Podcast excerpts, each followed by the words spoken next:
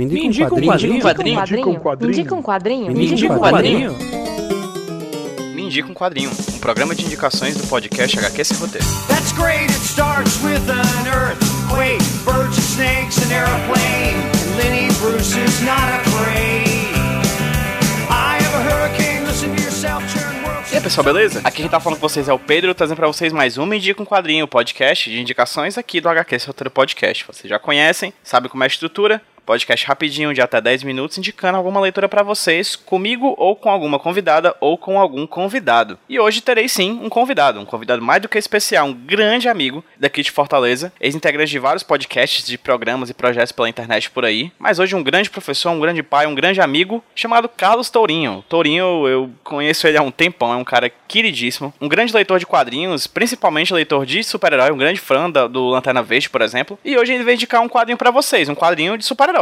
Um quadrinho que parece se destaque em relação aos vários outros por, por ser um quadrinho extremamente divertido. Enfim, eu não vou falar mais sobre a indicação dele porque tá maravilhosa e vem daqui a pouquinho, aqui nos próximos segundos, pra você ouvir. De toda forma, queria agradecer a vocês que ouvem o H Q Esse Roteiro e o Me Indica um Quadrinho, os podcasts aqui do feed. E também agradecer ao queridíssimo Tourinho por ter topado indicar aqui pra gente uma leitura pra vocês. E pra mim também. E pra todos nós. Tourinho, seu lindo, por favor, me indica um quadrinho. Fala pessoal, aqui é o Carlos Tourinho, o famoso Ken da internet, porque eu já fui famoso, não sou mais, da podosfera. Hoje eu sou mais conhecido como o esposo da Marina Solon, Marina minha noiva, Marina minha esposa hoje, pai da Carol. E eu estou aqui para indicar um quadrinho que é, vamos dizer assim, ele caminha junto comigo na minha história como leitor de quadrinhos, que é a Liga da Justiça Internacional, escrita pelo Keith Giffen e J M. De Matteis e desenhada pelo magnífico Kevin Maguire, que é o meu desenhista favorito. Ele é conhecido como Homem das Mil Faces, né? Quem não conhece a arte do Kevin Maguire, pesquisa aí agora no Google que você vai ver que arte maravilhosa que esse homem tem. E o que se, fa- e o que se passa na Liga da Justiça Internacional? Vocês perguntam, né? É, a Liga da Justiça Internacional, na época, né, foi lançada lá nos anos oitenta, finalzinho dos anos oitenta, quando o Reagan ainda era o presidente dos Estados Unidos, então tem muita coisa de Guerra Fria, essas coisas todas, né? Pra quem é mais novo não deve nem saber o que é que eu tô falando, mas é surgido logo após uma minissérie que a D C lançou, chamada Lendas, que, onde o Darkseid queria, tipo, é, desacreditar os heróis, né?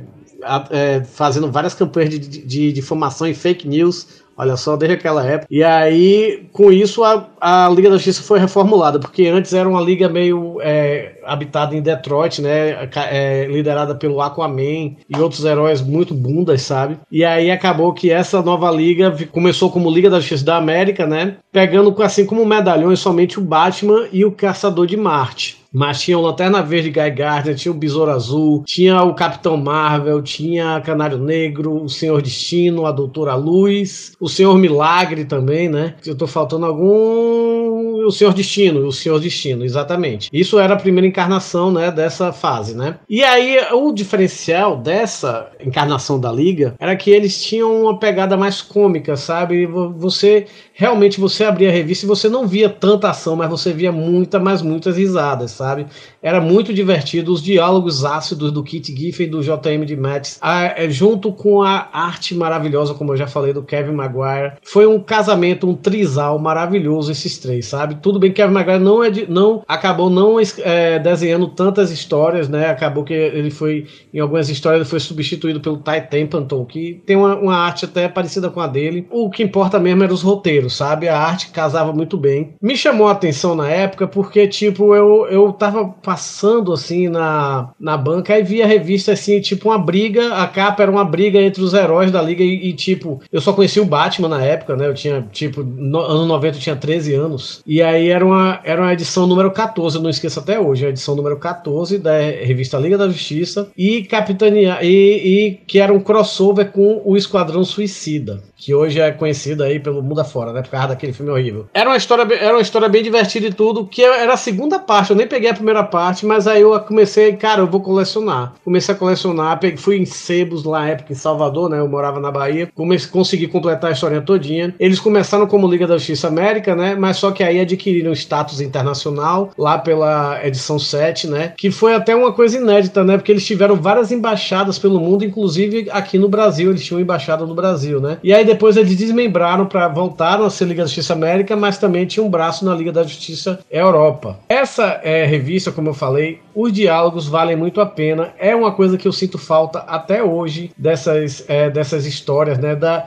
o Keith Giffen e o J M. De Matteis, eles tentaram, é, tipo, reeditar essa parceria fazendo Liga da Justiça três mil, né? Há uns anos atrás, na época dos novecentos e cinquenta e dois. Também fizeram a edição do Larfleeze, é, que é aquele Lanterna Laranja, né? Também fizeram algumas edições do Besouro Azul, do Jaime Reyes, né? Mas sem o mesmo brilho dessa, dessa época, sabe? E graças a Deus, a Panini relançou agora, né, na coleção dela, Lendas do Universo D C. É, ela falou que vão ser sete encadernados, por enquanto já saíram cinco. E espero que tenha muito sucesso, porque essa coleção merece ser, merece ser lançada na sua inteira, no seu número... Ai, faltou palavra agora porque eu tô muito empolgado. Mas essa coleção merece ser lançada inteira, todos os números, até o fim do run do, do, dos caras, do Giffen e do De Matteis, sabe? Porque vale muito a pena. Foi, é uma coisa que, tipo, marcou época, assim, sabe? Não só pra mim, mas pra muitos leitores da minha idade que começaram a colecionar quadrinhos nessa época. Então é isso. É, eu sou o Carlos Tourinho, né? Não tô em porra nenhuma atualmente, tô aqui, né? Valeu, um abraço e leiam quadrinhos, deem quadrinhos de presente, é muito legal. E é isso aí, beijo na bunda de todos vocês e P J, casa comigo. Quer dizer, eu já sou casado, desculpa. P J, tem um filho comigo, pronto. It's, it's the end of the world as we know it.